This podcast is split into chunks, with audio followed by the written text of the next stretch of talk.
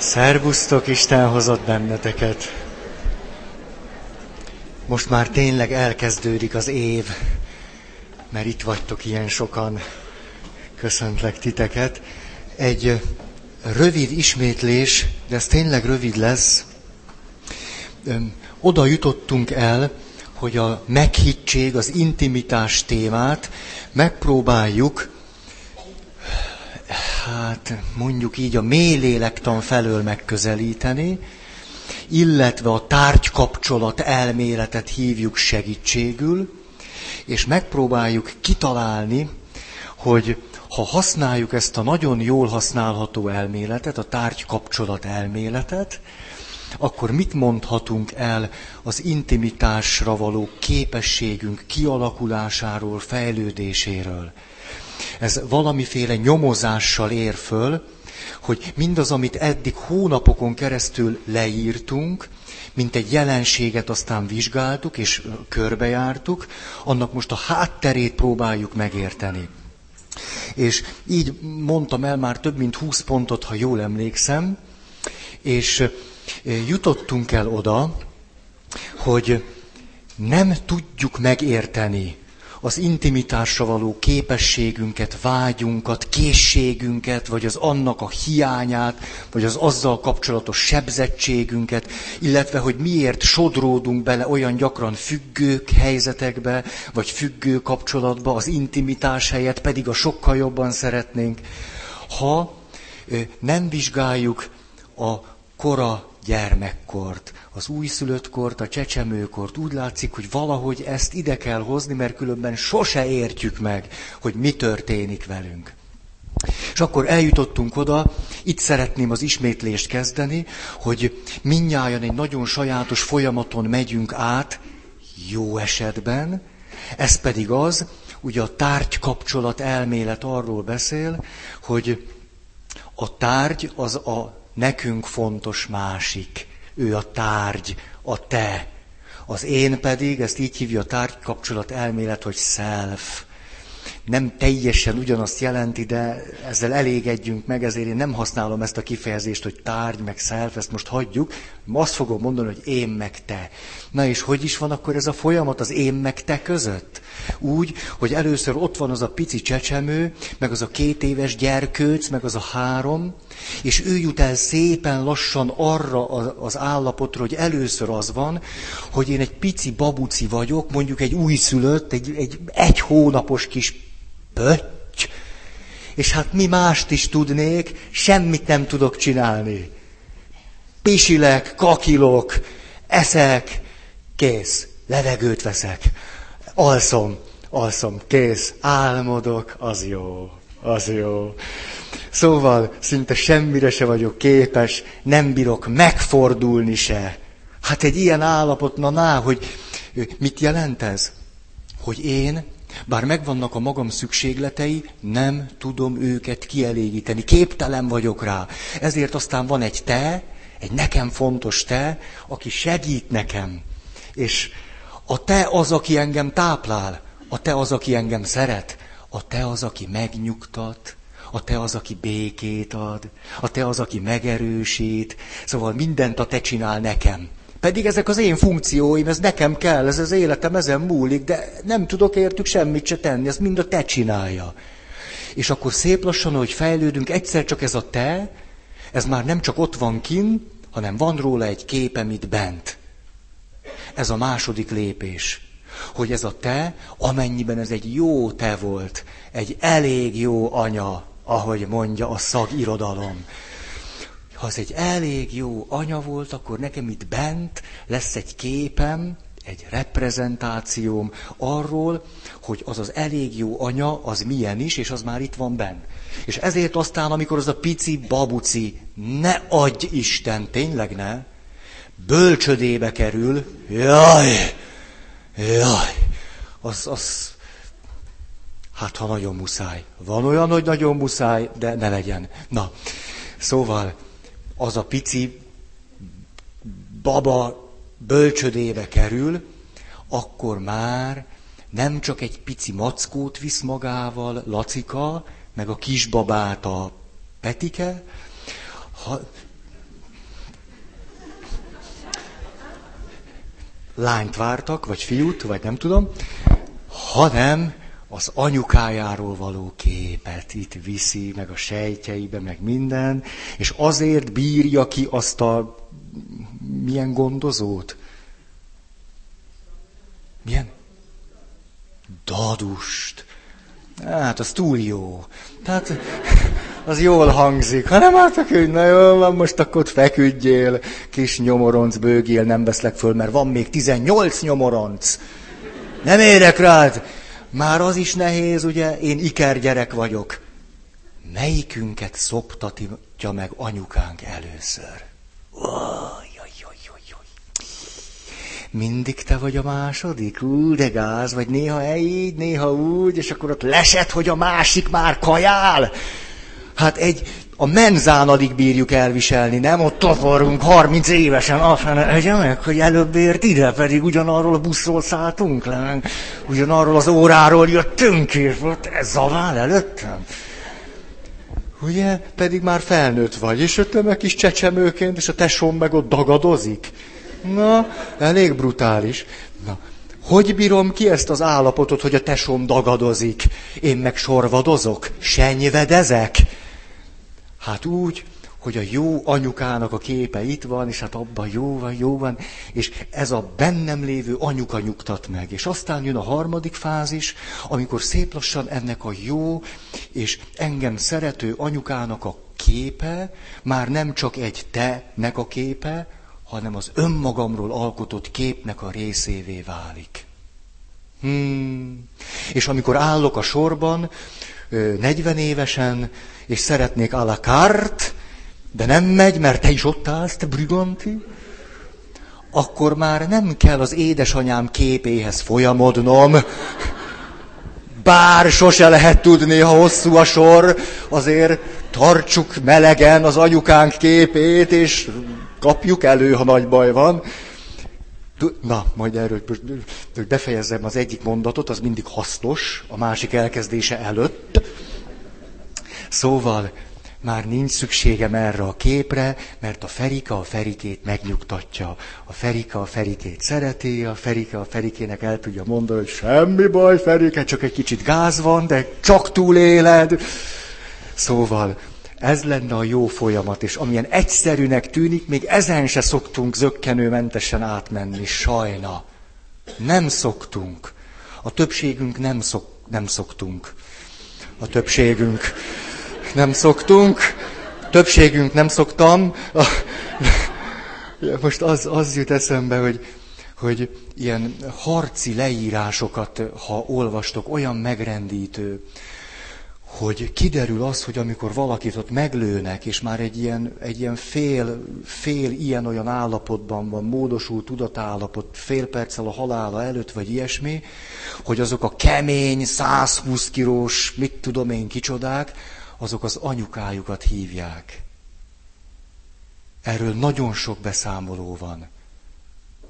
Milyen érdekes, hogy aztán az életünkben tudunk annyira hát regrediálódni, annyira-annyira visszacsúszni, hogy abban a pillanatban egyszer csak senki más nekünk nem segíthet, csak az anyukánk.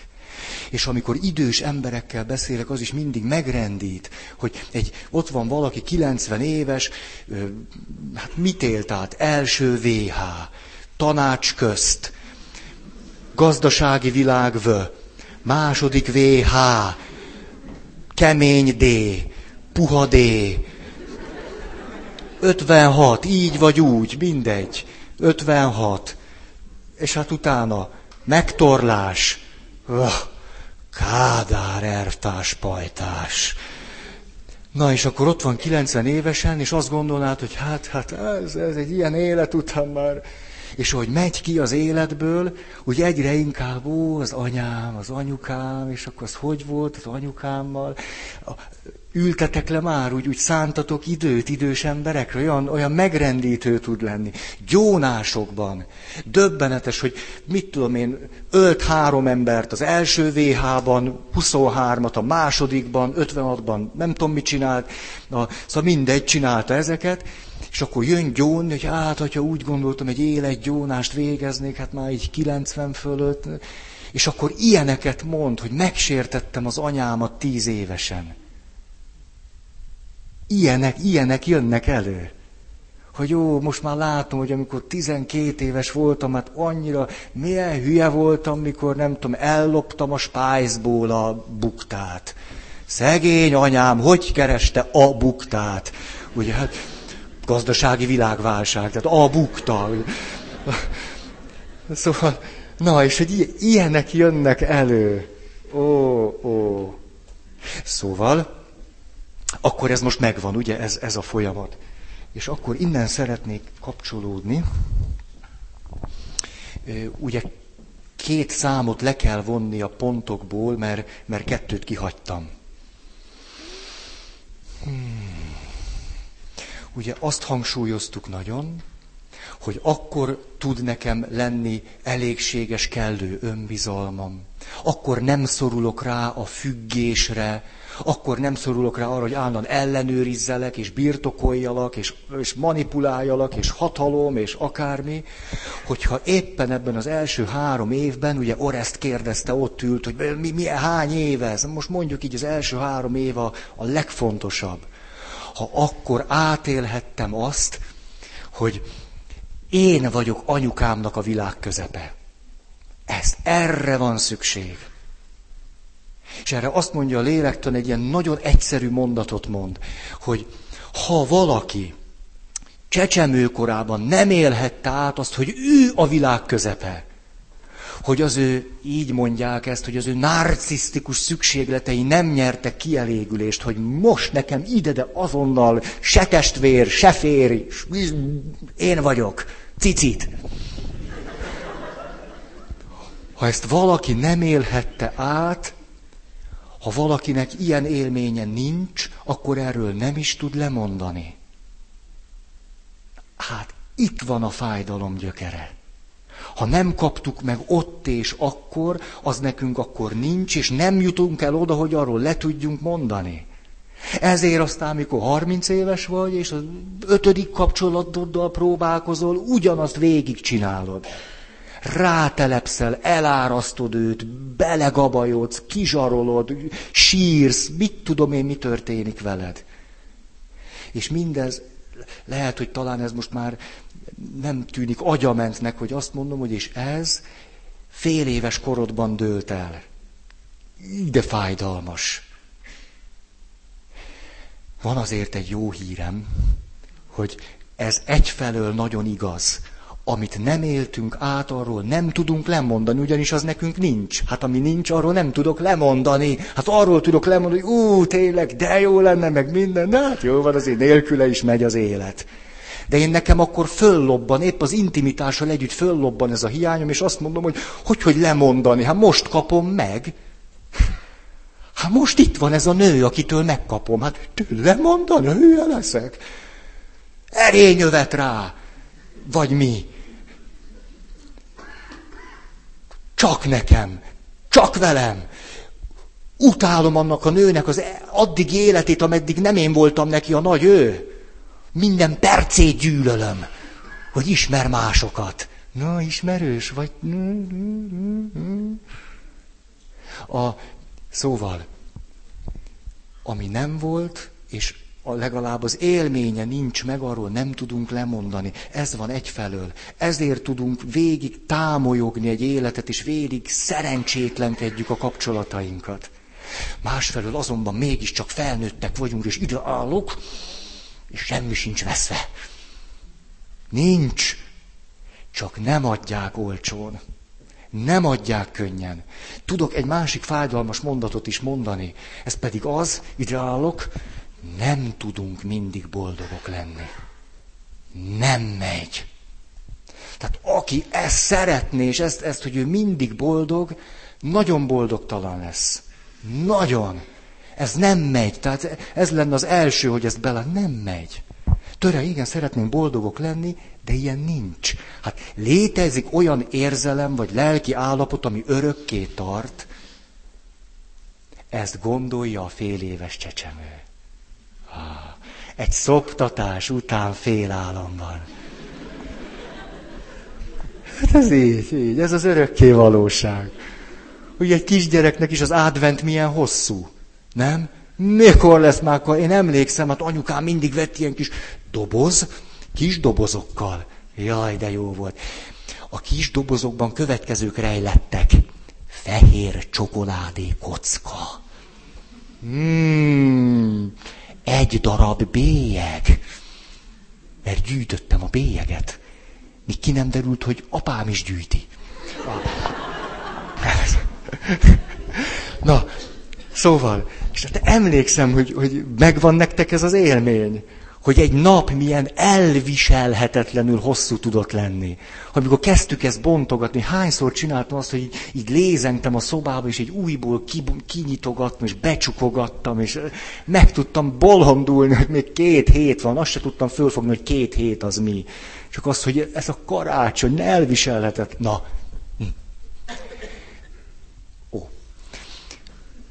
Szóval ugye megvan ez az élmény, hogy ott vagy két hónaposan ott szendereksz, és kész, beléptél az örökké valóságba. Na, ha, jó? Ez szóval. És akkor jön a nagy fordulat, hogy a kapcsolatban tulajdonképpen azt tesszük, hogy a bizalmunk által a másikat ruházzuk föl olyan pszichés funkciókkal, elnézést a kifejezésért, olyan tulajdonságokkal, adottságokkal, amelyeket tulajdonképpen mi ráruházunk, hogy téged most alkalmassá teszlek, látlak, akarlak tudni, hogy te engem meg tudsz nyugtatni.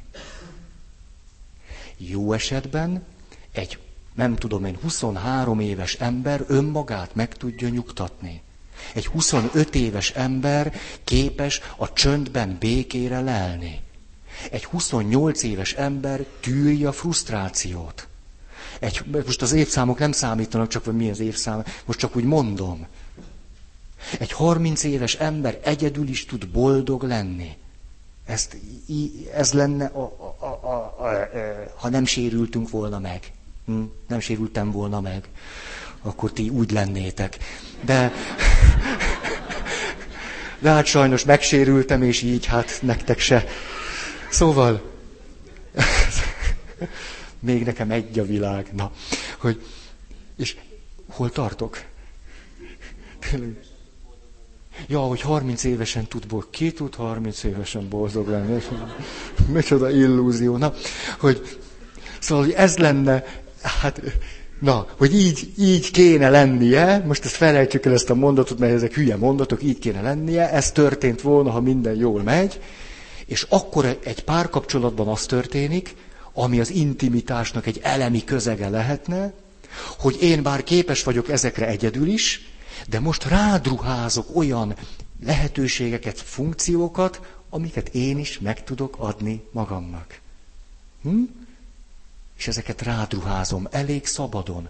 Az más kérdés, hogy ebben a folyamatban persze egy, egy kötődés, meg egy, meg egy bizonyos fokú függés mindenképpen kialakul. De azért egy, egy relatív szabadságunk megmarad és megőrződik. A nehézség ott van, hogy ha ezt én nem tudom szabadon tenni, hanem mint az ordító oroszlán járok körül, hogy kit nyelhetnék el, hogy a Szentírás szavaival éljek. Hogy és ez volt a tárgykapcsolat elméletnek egy zseniális gondolata, hogy nagyon sok érzés és érzelem tulajdonképpen már készen van bennünk. Már kész, csak a tárgyat keressük. Ugye azt a példát mondtam, hogy asszony mondta nekem, hogy igazából most azt keresem, hogy kibe tudnék szerelmes lenni. A szerelem már itt kész van, már csak a tárgyát szeretnénk megszállni.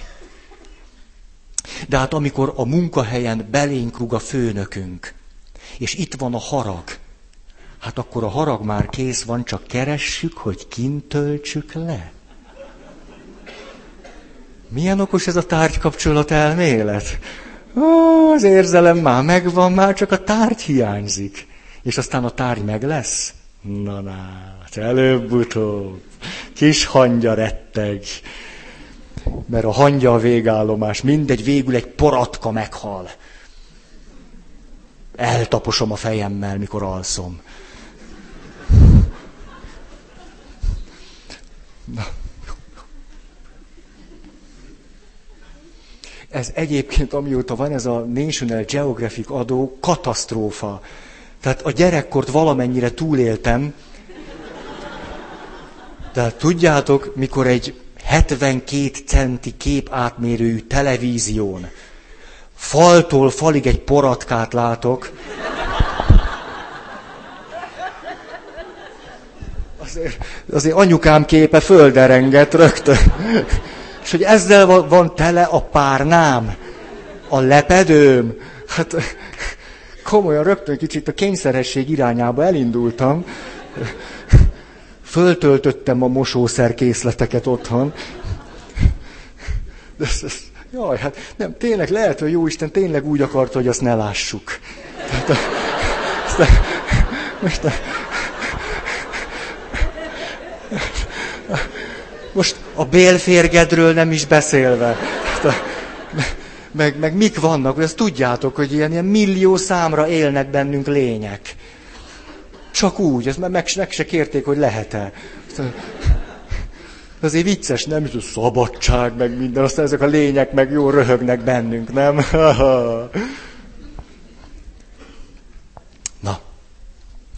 És akkor itt, itt az a történet, jaj, elnézést, most kicsit belebonyolódtam itt az ismétlésbe, csak, csak itt vissza is jön a téma, mert azért ez, hogy ugye amikor a gyerek elesik, és szalad, és az anyukája megnyugtatja, hogy akkor igazából a fájdalom, a másodlagos és a fontos a megnyugtatás. Jó?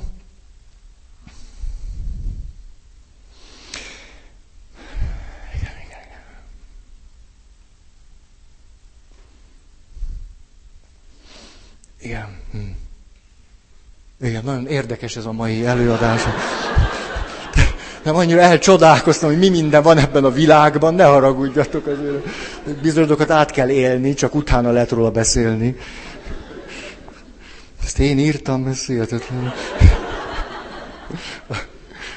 És ugye ezzel akkor az, az a nagyon nagy nehézségünk, hogy természetesen az a, az a nő, meg az a férfi, meg aztán a gyerekeink is megkapják az összes projekciónkat. Belelátunk rengeteg minden. És nyilván az igényeink, a vágyaink, az elvárásaink, a, a, a képzelt szükségleteink a gyerekkori belső struktúráinknak felelnek meg. Vagyis ténylegesen arra vágyunk, mondjuk egy nő arra vágyik, hogy az a férfi mindig őt megerősítse. Mindig. És ha az a férfi egyszer bejelenti, hogy te drágám, most eltelt nyolc év, ma egy kicsit fáradt vagyok. És akkor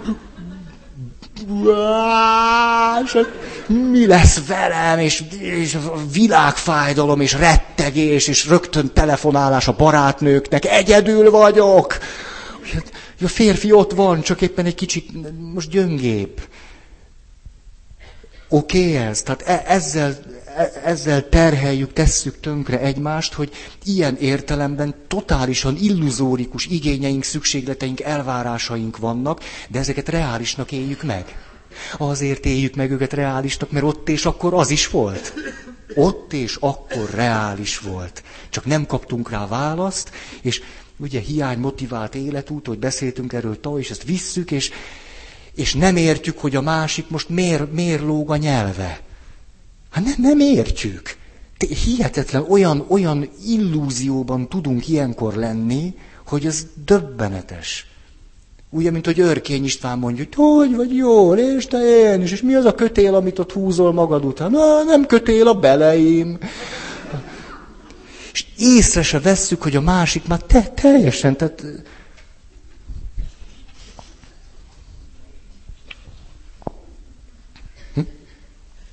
Ismeritek a vak férfi és a felesége történetét?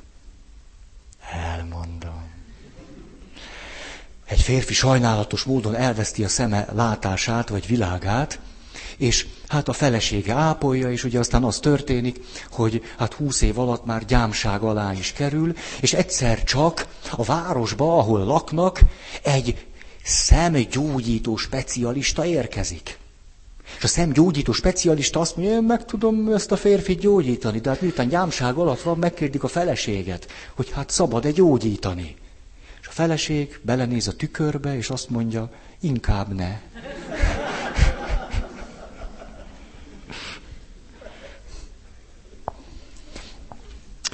Teréz anyának van egy, egy gyönyörű szép mondása. Mikor a Nobel békedíjat átvette, akkor a következő mondatot mondta.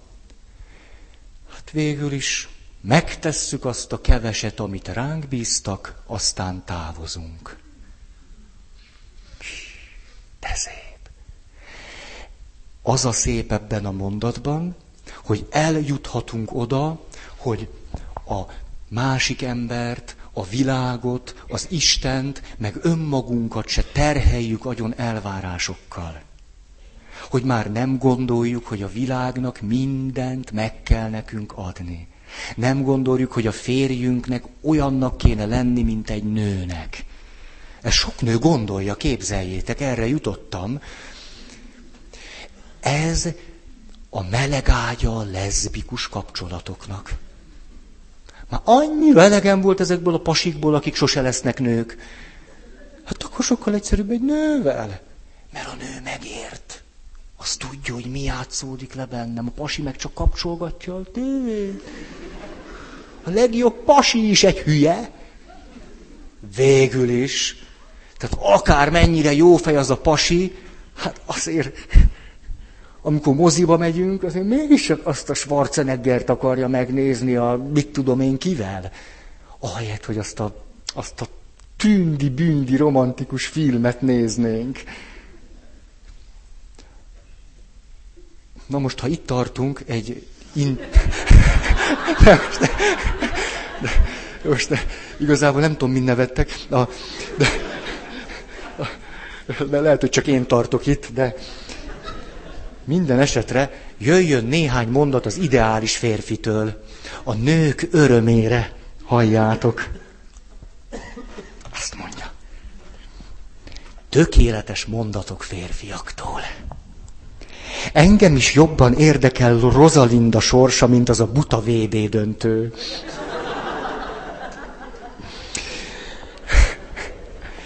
Igazad van, drágám, a box túl brutális, nézzünk inkább ritmikus gimnasztikát.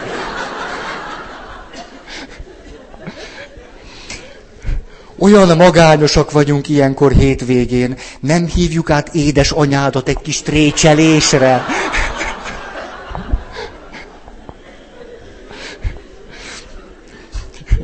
Ez a... Jaj, na, Utálok gondosan vasalt ingekben járni, az olyan konzervatív. Imádom, hogy nem is gondolsz a fogyókúrádra, és minden nap megeszed a főztödet. Édesanyám tényleg túl fűszeresen és egészségtelenül főzött. Szeretnék én is úgy kinézni, mint a Sobert Norbi.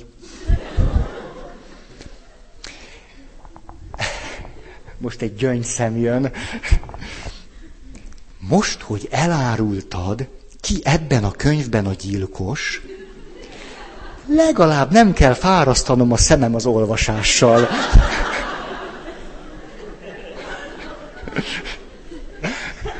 Képzeld, fölemelték a cigaretta és a sörárát. Hála Istennek a gyümölcslevét meg a műzliét nem. Ma busszal megyek dolgozni, itt hagyom neked a kocsit, hát ha el kell ugranod a műkörmöshöz.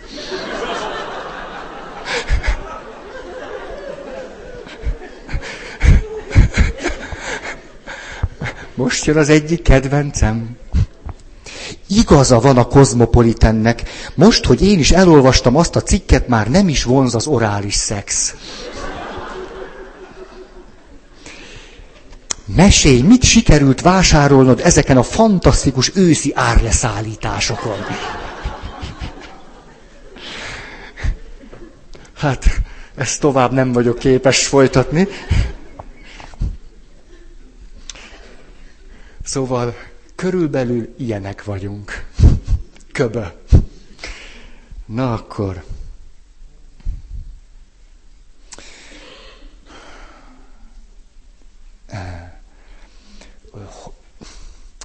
Mi a nehézség abból, hogyha bennünket picikorunkban nem értek azok a jó behatások, benyomások, stb., mint amiről eddig beszéltünk. Az fog történni, amiről már eddig is beszéltünk.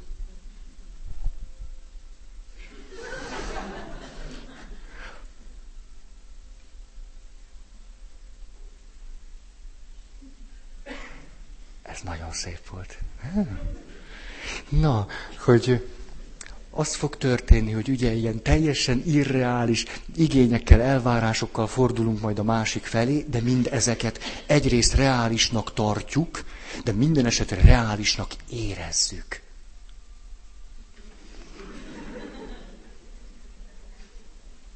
Pót Mikulás érkezik?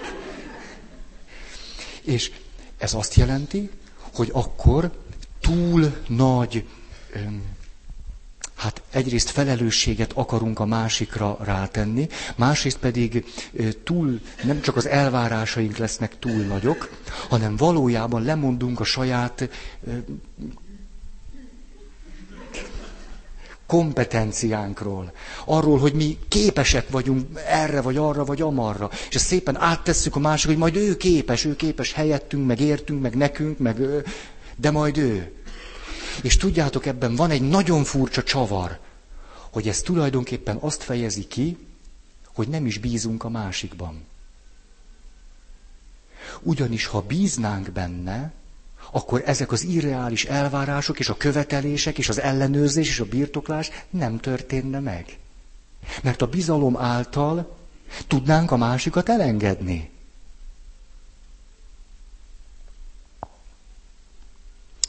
Ha én állandóan arra vágyok, hogy te megerősíts engem, hogy te megnyugtass engem, hogy te biztosíts arról, hogy én tényleg értékes ember vagyok, tényleg jó, hogy megszülettem, tényleg, ha én erre állandóan vágyok, ez tulajdonképpen a bizalmatlanság jele.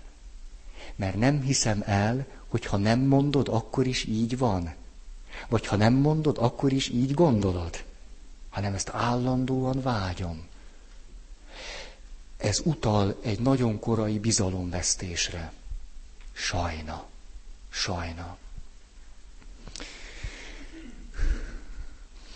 Így tehát, ugye be, arról beszéltünk, hogy bennünk kialakul egy minta, egy reprezentációs világ, és aztán a valóságot is inkább ehhez igazítjuk, és nem ezt igazítjuk szép lassan, fejlesztjük, hogy ez hasonuljon a valósághoz, hanem inkább mindent ehhez igazítunk és nyomorítunk. Tehát mindaz a tapasztalat, azok a közelségek, távolságok, határok, amiket megtapasztaltunk piciként, ezek is részeivé válnak ennek a belső reprezentációnak. És ezt szeretnénk életünk árán is megvalósítani, megélni és kipasszírozni a másikból. Hát egy csecsemőnek normális, hogy amikor ő kinyitja a szemét, akkor a szemével először az anyukáját keresi, hogy legyen ott. És ha éhes, akkor kapjon enni. Egészségedre. Ez azt jelenti, hogy egy nagyon komoly, szoros közelséget igénylünk és vágyunk, és ez teljesen reális is. Hát az olyan megrendítő, hogy, hogy nem tudom, mondjuk egy szülő megteszi azt, hogy hogy is alszik a gyerekem, elmegyek két órára, mit tudom én vásárolgatni. És a csecsemő meg ott egyedül van, és ez, na na, hogy ez, ez, ez ritka dolog lenne. De hogy ritka dolog.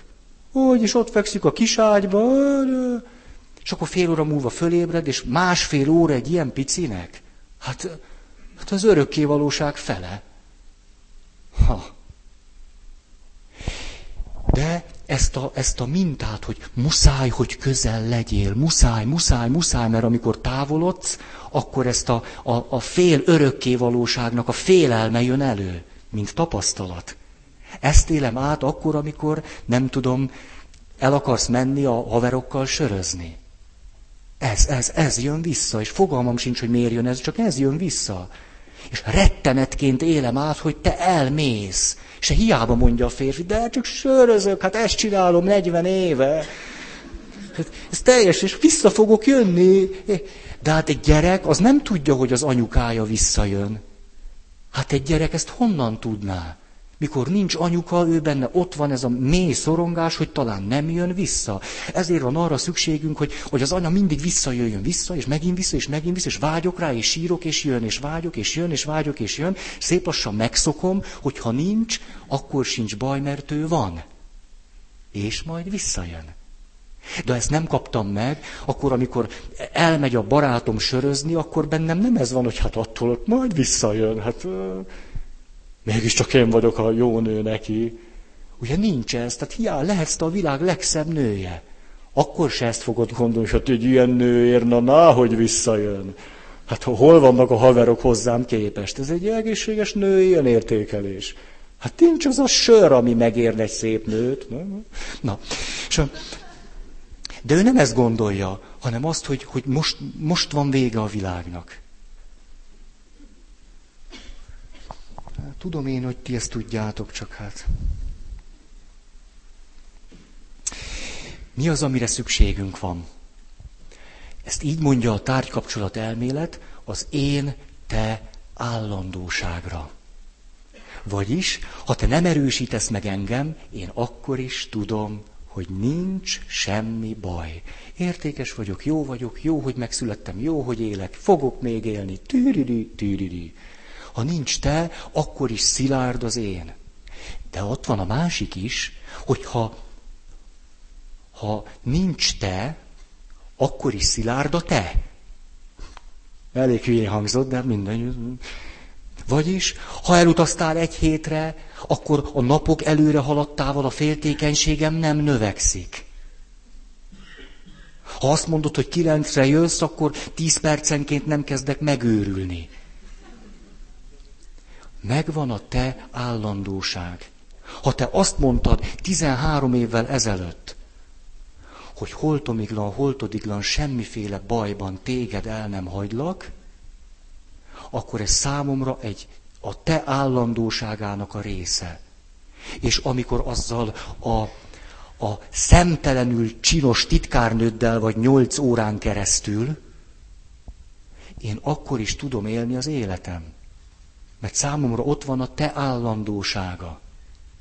Hát különben, ajajajaj.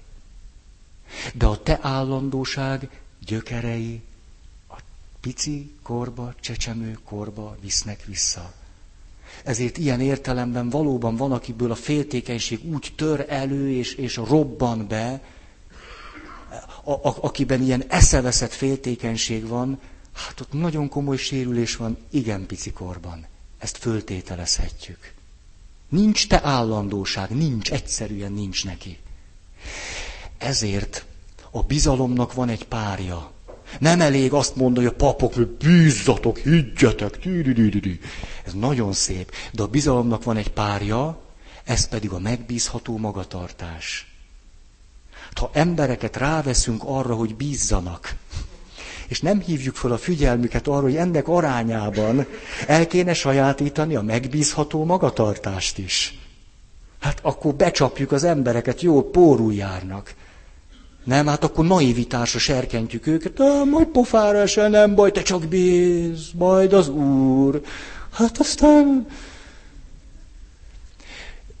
Ezért a gyermek, a pici csecsemő számára megbízható anya.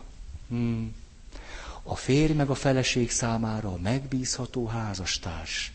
Nem elég azt kérni, hogy bíz bennem, hanem nekem megbízhatónak kellene lenni.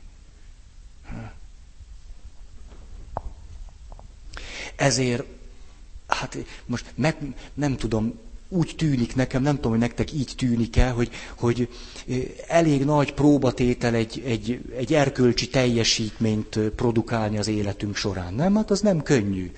És hogy valahogy a modern, vagy a posztmodern, vagy nem tudom mi ez az Euroatlantizé, ezért próbáljuk kilúgozni az erkölcsiséget. Minek az? És közben nem veszük észre, jó van, lehet, akkor legyen erkölcs helyett szabadság, legyen megbízhatóság helyett individualizmus, mit ezeket lehet, lehet. Csak éppen a, a, az életünk megy bele tönkre.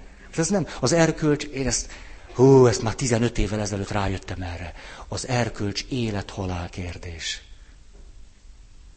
Hát meg, meg döglünk nélküle. Hm? Az más kérdés, hogy senki sem moralizáljon. Lehetőleg, főleg a papok nem moralizáljanak, mert az undorító. A moralizálás, undorító. A moralizálás az, amikor valamit, egy erkölcsi normát nem tudunk hitelesen visszavezetni annak a normának az eredetéhez, a gyökeréhez.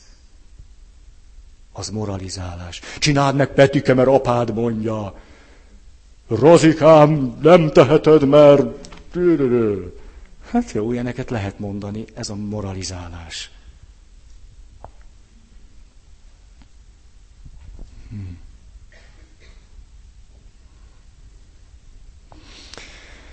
Ez tehát azt jelenti, hogy jó esetben eljutunk egy valósághű érzékeléshez. Hát ide nem nagyon szoktunk.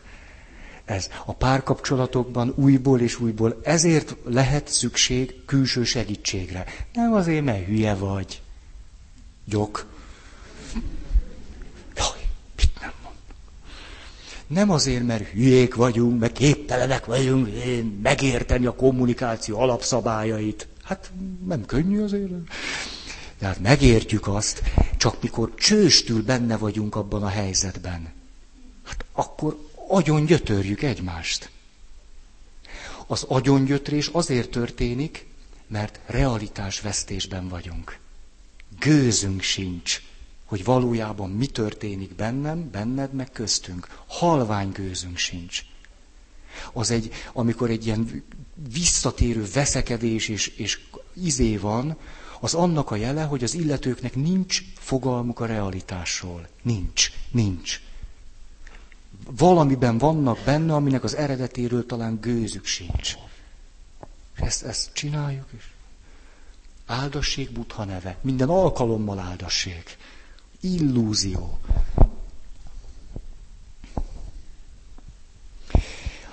Na most a a tárgy állandósághoz. Mi tartozik még? Ezt nagyon érdemes tudni.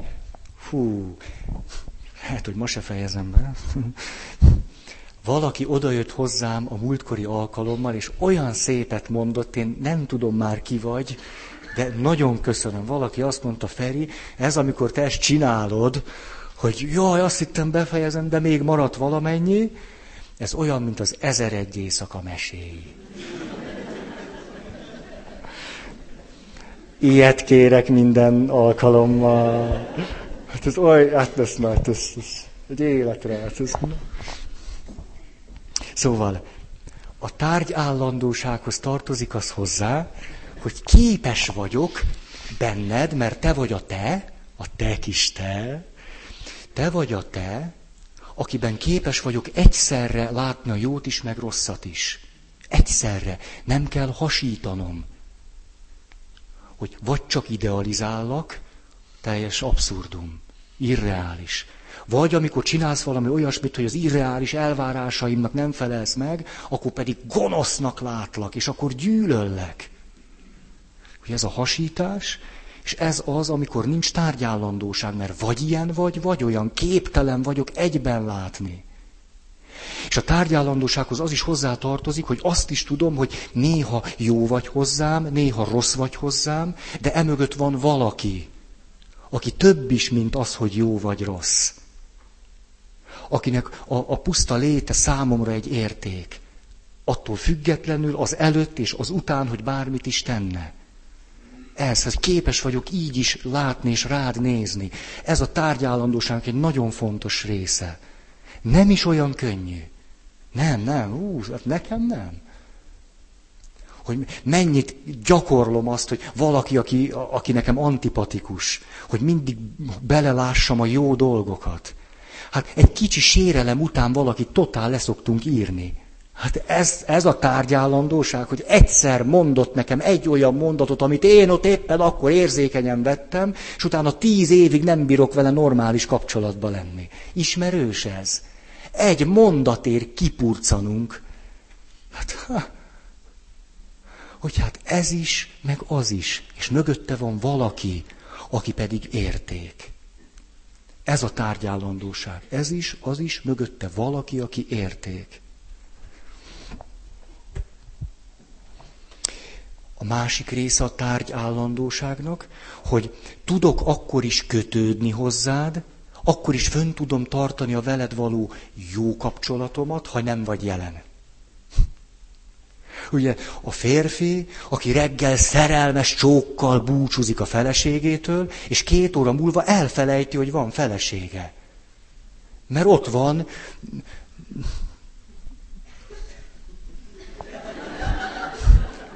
Ugye? És hát ha ott van, hát akkor ez a tárgyállandóságnak a hiánya. És a, a, ezt egy nő lehet, hogy csak a férfi azt mondja, hogy hidd el, hogy ez az nem, hogy én téged szeretlek. És tényleg így gondolja. Ez lehet, hogy furcsa, de ott is akkor, amikor reggel nyolckor megcsókol téged, akkor te létezel. Hát, de tízkor sajna bajna. Ez a baj vele.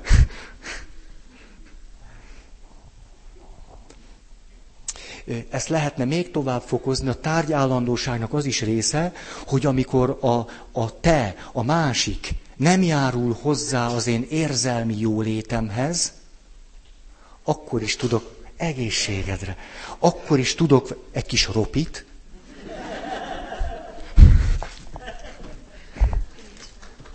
Nincs. De... Látjátok, a Sose tudtam, hogy van összefüggés a trüsszentés és a ropi között. De most éhes vagy. Én ezt innen érzem. Na, szóval, hogy akkor sem esem kétségbe, hogyha a tárgy nem elégíti ki a szükségleteim. Hogy azért ezt is képes vagyok bírni. De nem úgy, hogy az első nap, amikor nem történtek pont úgy a dolgok, ahogy gondoltam, előveszem a főkönyvet, és meg beírom az első tételt. Tehát ne, nem így bírni, hanem utána nyugodtan aludni, és azt mondani, hát a Lacinak ma nehéz napja lehetett. Ennyit bírt. Mire gondoltok?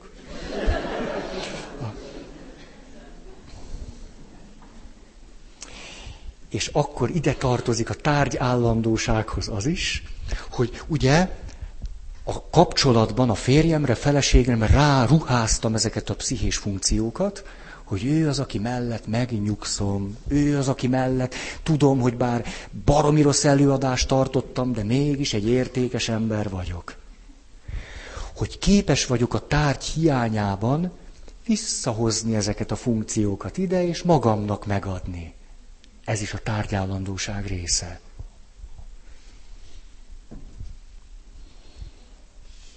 A tárgy állandóság nélkül nincs is empátia.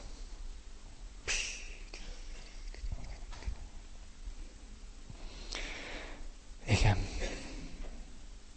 És az önmagam állandóságához hozzátartozik az önmagam reális valósághű érzékelése, erről már beszéltem, illetve, hogy a belső erőforrások elérhetők. Nem csak amikor te ott vagy, húzom ki magam, és ugye ez az mondjuk, nem tudom én, ott vagyok a szép nővel. Kihúzom, és azt mondom, na, az én is férfi vagyok. És akkor eltűnik a nő, és akkor... Pap vagyok, pap vagyok.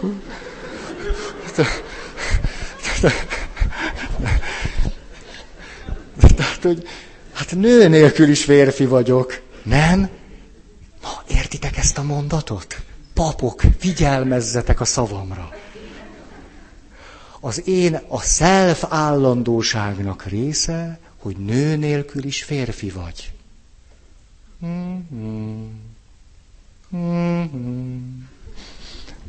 Na nem mondom, hogy könnyebb,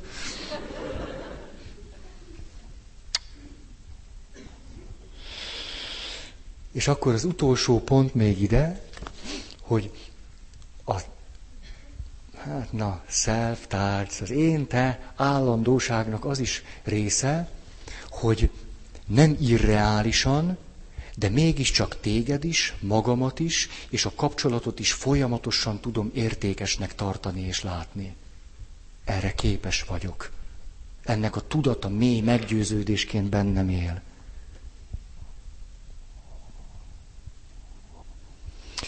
Igen.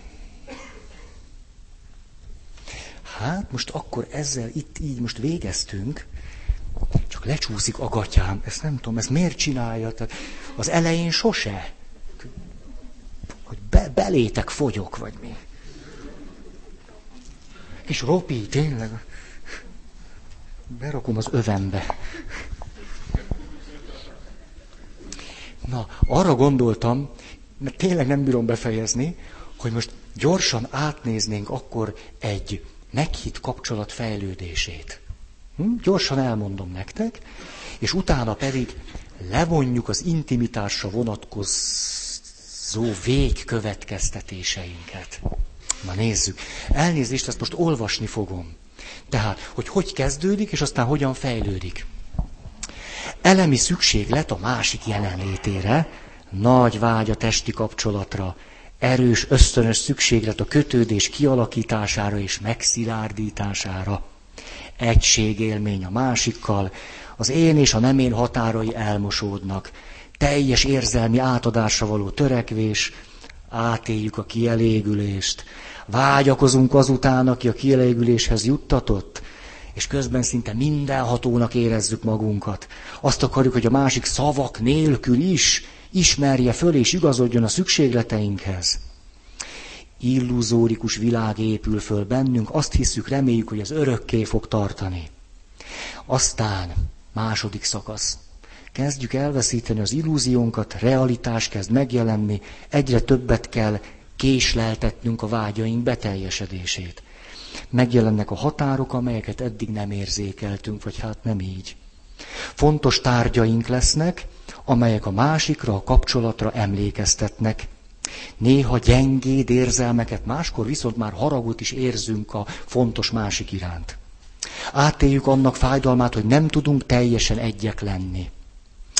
Hosszassan is tudjuk és akarjuk nézni a másikat, rácsodálkozunk az arcára, meg az alakjára. Idegenekben is várakozva a másikat látjuk, és mikor kiderül, hogy nem ő érkezik, akkor csalódottak leszünk a másik hiányát nehezen viseljük. Szeretünk szemezni és csókolózni. Olyan szavakat alkotunk, amelyeket csak mi értünk. Jó élményeink, tapasztalataink nyomán túlértékeljük magunkat. Néha terhesnek érezzük már a másik közelségét, az önállóságunkat fenyegetve tudjuk néha már érezni. Viszont nagyon élvezzük a gyakori találkozást. Aztán autonómiánkat, önállóságunkat kezdjük labilisnek megélni. Egyszerre akarjuk is a kapcsolatot, meg nem is. Fölismerjük, hogy a másik nem azért van, hogy mindig megtegye, amit kérünk. Ez nagyon szomorú. Igényt tartunk a másik figyelmére, de nem akarunk függeni tőle. Fontos, hogy a másik elérhető legyen, és meg tudjuk vele beszélni a dolgainkat. A kapcsolat maga válik fontossá az érzelmi nyereségek miatt. Már merünk veszekedni és nemet mondani. Kezdünk dolgokat megtanulni a másiktól. Átéljük, mit jelent férfinek és nőnek lenni. Egyre reálisabbak leszünk, meg, tudunk rend, meg tud rendülni a hitünk magunkban és a kapcsolatban, meg a másikban. Sok elvárást támasztunk a másikkal szemben, ami konfliktusokat okoz. Arra vágyunk, hogy az ütközések ellenére, és igen, és hogy kiderült, nem vagyunk tökéletesek, továbbra is szeressenek. És végül megértjük és elfogadjuk, hogy a másik nem, hogy a másik szabad és önálló ember. Elfogadjuk, hogy bár néha jó, néha rossz, egy és ugyanaz az ember. Megszilárdul a bizalmunk és az önbizalmunk. Nem szorulunk rá a másik állandó megerősítésére. Mit szóltok ehhez? Mit gondoltok most, miről beszéltem?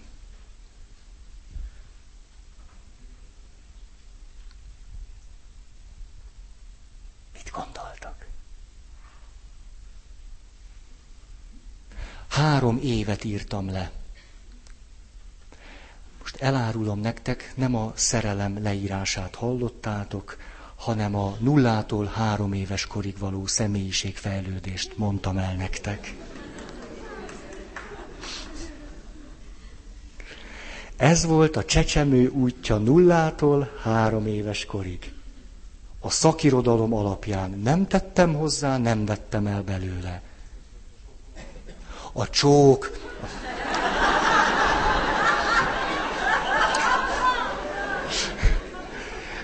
azt azért tettem bele, egyrészt a szép emlékeim miatt, de mert az orális szakaszt valahogy le kellett írnom, az annyira jellemző, hogy a szájon keresztül jön minden élvezet, hogy ott egy kicsit megtréfáltalak titeket. Ezen túl, ha most én vizsgáznék személyiségfejlődésből, és ez mind eszembe jutna, már nem is kérdeznének tőlem többet. Ez akkora ötös, mint a ház. Ezt azért akartam veletek megcsinálni. Két órámba tellett, míg úgy leírtam, hogy ilyen is legyen, meg olyan is. Szörnyű, bele izzadtam, majdnem elkéstem. Tényleg. Hogy, hogy legyen egy élményetek arról, hogy a szerelemben éppen, éppen, éppen, éppen, éppen végigéljük, újra csináljuk a személyiségfejlődés első három évét. Hmm. És ilyenkor derül ki, éppen amikor az intimitásban megyünk, vagy abban vagyunk benne, hogy hol vannak a sérülések. Ezért olyan viszonylag egyszerű már most ezt a két folyamatot egymás mellett látjuk, szoros tárcskapcsolat és az első három életév, hogy tudjunk következtetni, hogy hol van a gyilkos. Ugye, mert hogy nyomoztunk, hogy hol sebződött az intimitásra való képességünk. Mit szóltok ehhez?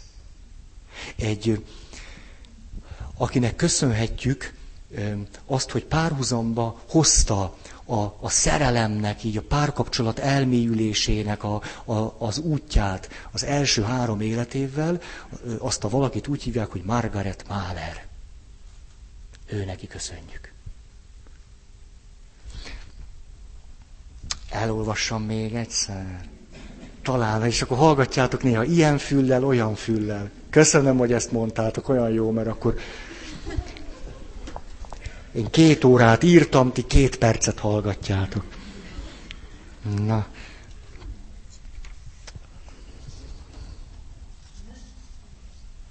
Most már tudjátok mit? Csináljuk úgy, hogy néha egy picit meg fogok állni, és egy-egy, egy-egy valamit elmondok hozzá. Jó? Most szakaszonként. De nem, nem fogok hosszan időzni. Az első fázist úgy hívják, hogy mondjam el, á, mindegy, mondom gyorsan. Normál autisztikus fázis. Normál autisztikus fázis első hónapra jellemző. Elemi szükséglet a másik jelenléte, nagy vágy a testi kapcsolatra, erős ösztönös szükséglet a kötődés kialakítására és megszilárdítására. Normál autisztikus szakasz. Egy hónapos vagy, két hetes. Pont úgy, mint a szerelembeeséskor. Nem furcsa? Na, ilyen gyors leszek. Kettő. Szimbiotikus fázis második és ötödik hónap között. Egységélmény a másikkal, én és nem én határai elmosódottak, teljes érzelmi átadásra való törekvés, szájunkkal keressük az élvezeteket, átéljük a kielégülést, Vágyakozunk azután, aki a kielégüléshez juttatott, szinte mindenhatónak érezzük magunkat. Azt akarjuk, hogy a másik szavak nélkül is ismerje föl és igazodjon a szükségleteinkhez. Illuzórikus világ épül föl bennünk, azt hisszük és reméljük, hogy ez örökké fog tartani. Ilyenek vagyunk három hónaposan, meg harminc évesen. Hogy? A kielégülés. Hát, cicin vagy. Talán ez így elég. Itt a, van egy nagyon... Hát nem így van. Na, egy... Igen, a lányoknak ez nehezebb. Most a... De ők sem maradnak tárgy nélkül. Nem? Na jó. A, ugye itt van ez a, a, itt a szimbiotikus fázisnál kezdenek el arról beszélni, hogy mothering, ugye, hogy az anya, az anyai gondoskodás. Hát ez a kifejezés, és tudjátok, délután volt még időm, azt gondoltam, hogy gyorsabban fogok végezni a készüléssel, és ezen a szón töprengtem, hogy ezt hogy kéne lefordítani, hogy mothering. És a következő szavak jutottak eszembe, bíráljátok el, hogy a, az anyai gondoskodásra ez melyik szó volna számotokra a legmegfelelőbb. Anyáskodik. Anyázik.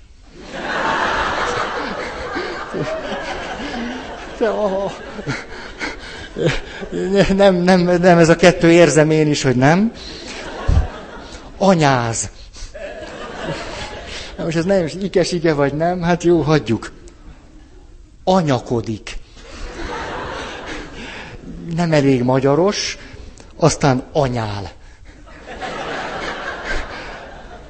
Anyukám eleget anyált engem. Édesanyám megfelelően anyált. Hát jó, értem én, hogy nem, nem teljesen stimmel. Akkor anyul. És hogyha ez sem jó, már csak egy lehetőségünk maradt, hogy ezt egyetlen szóba sűrítve próbáljuk megfogalmazni, anyik. Ez a számítógépes verzió, hogy keveset kelljen ütni. Tessék? És az annyog? Annyog. Fölírom. Na, nagyon, ezt köszönöm, köszönöm. Ha jut eszetekbe jó verzió, következő alkalommal mondjátok el. Jaj. Ez a túl okos vagy. Annyog, ez, ez, ez, ez a legjobb. Mit mondhatnánk még? Annyog. Ez nagyon, nagyon, nagyon. Ilyen hangutázó szó, hangulatfestő, annyog. Na, nagyon jó. Édesanyám annyogott velem. Na, jó, ez bejön.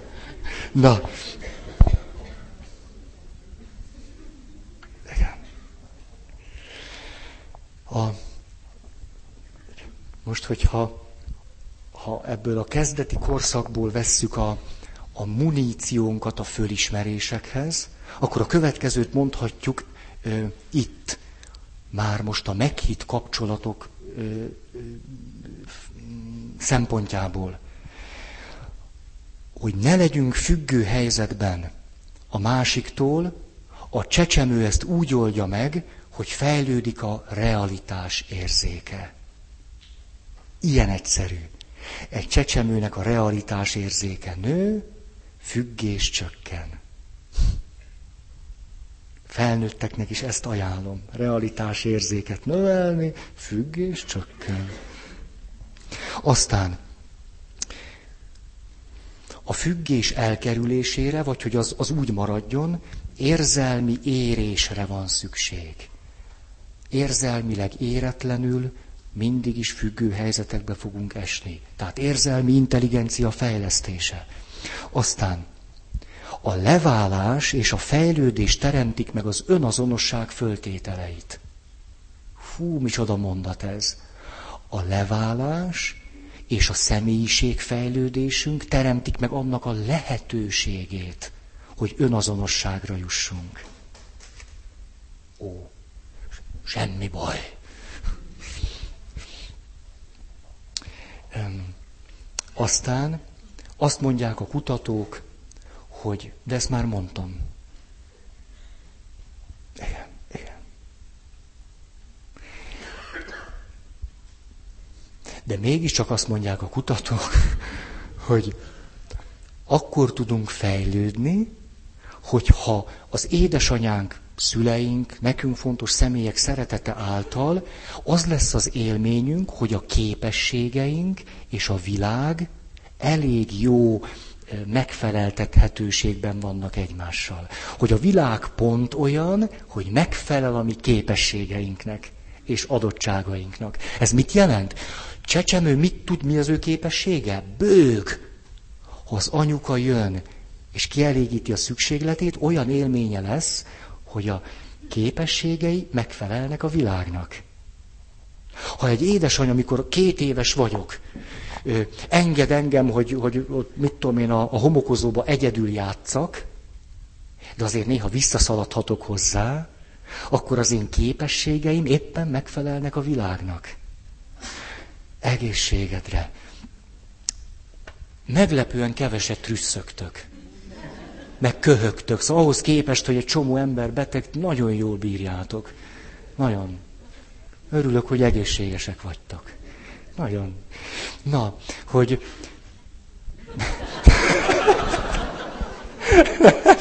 ez a, tudom, ez a, hogy mondjam, ez az én nevelődésem a realitás kellő fölismeréséhez.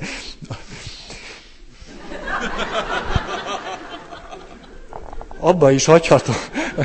Na most akkor elmondom egy élményemet.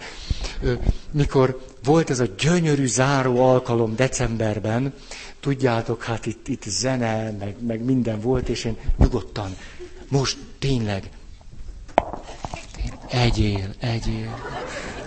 Nem, tényleg, ne, egyél, egyél.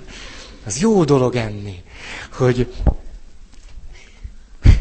na, hogy tudjátok, olyan élményem volt, annyira szép volt, itt ültem a kis macival, ezt nem is értem ezt a macit, ezt telj, de mindegy, ültem. És ültem a kis macival, és azt gondoltam, hogy ez olyan szép, mintha nyugdíjba mennék. Nem mertem nektek elmondani. Itt mondjam, nem mondjam, de olyan szép volt a pillanat, hogy nem akartam elrondítani. Akkor ez volt, hogy hát, hát ilyet az emberek akkor kapnak, amikor nyugdíjba mennek, és már áll kint az utód, és akkor és egy kicsit ilyen szorongva jöttem, hogy most én, én jövök még, vagy már teljesen, szóval, na én már, hogyha nyugdíjaznak, akkor is nem kapok semmit, én már akkor is megkaptam a magamét. Nagyon, Maci most már kitart addig. Tudjátok, a pap mikor mehet nyugdíjba? Tudjátok? 75.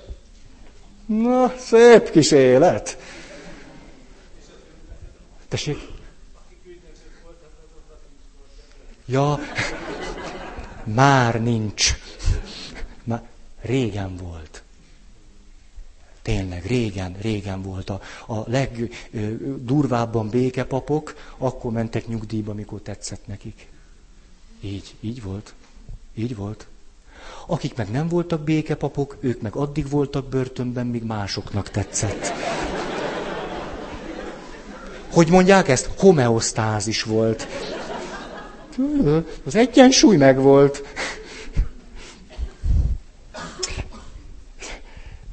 Nehéz napod van, Zsuzsi. A, te, az nagyon sós. De, de, egy picit. Tudom, hogy árt, de ide teszem, és te döntesz, jó? Ez, ez nagyon fontos. A szabadság a szabadság. De nincs ásványvíz, most hiány, én, én még ott nem tartok. Meg én, nekem a karcsuság nem olyan fontos. Hát, szószék nem beszél vissza, úgyhogy... De van, van ám olyan papú, ez nagyon gáz. Na mindegy, na jó, jó.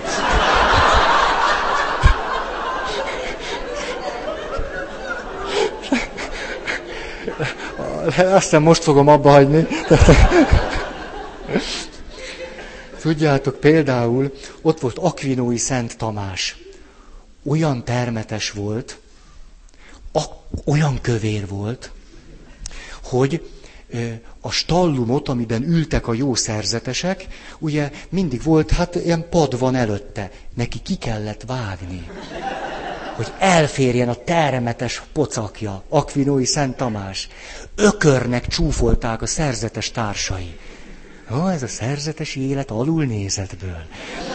Azt mondták, Aquino, nem, Aquinoi Szent Tamás, Aquinoi Ökör Tamás.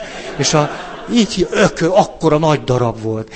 És, a, és volt egy, egy, egy professzora, hát ő is nagyon, azt nem volt 30 éves, már professzor volt. És a, igaz, akkor alakultak az egyetemek, tehát könnyű volt. A, és a, na, most már, na, és hogy, hogy csúfolt, egy professzora meghallotta, ugye hát szerzetes növendék, meg minden olyan, az, mint bárki más. És csúfolták ezt a szegény Tamást. Ja, ökör, ökör, ezt mondták neki. És a professzora azt mondta, ezt őrzik az anekdóták, hogy lehet, hogy ökör. De ha ez az ökör egyszer elbőgi magát, az egész világ beleremeg. Ezt mondta a professzora. Ha lett is belőle valami. Az egész skolasztika ráépült.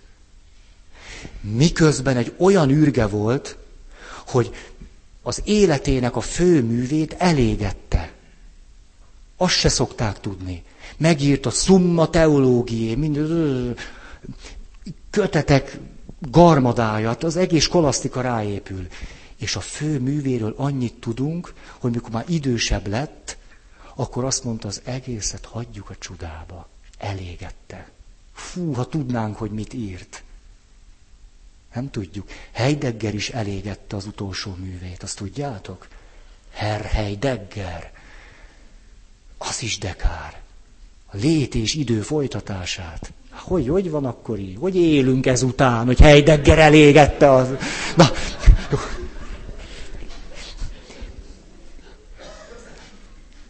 Egy hét pálferimentes időt kívánok nektek, és akkor találkozunk. Van-e valakinek hirdetni valója?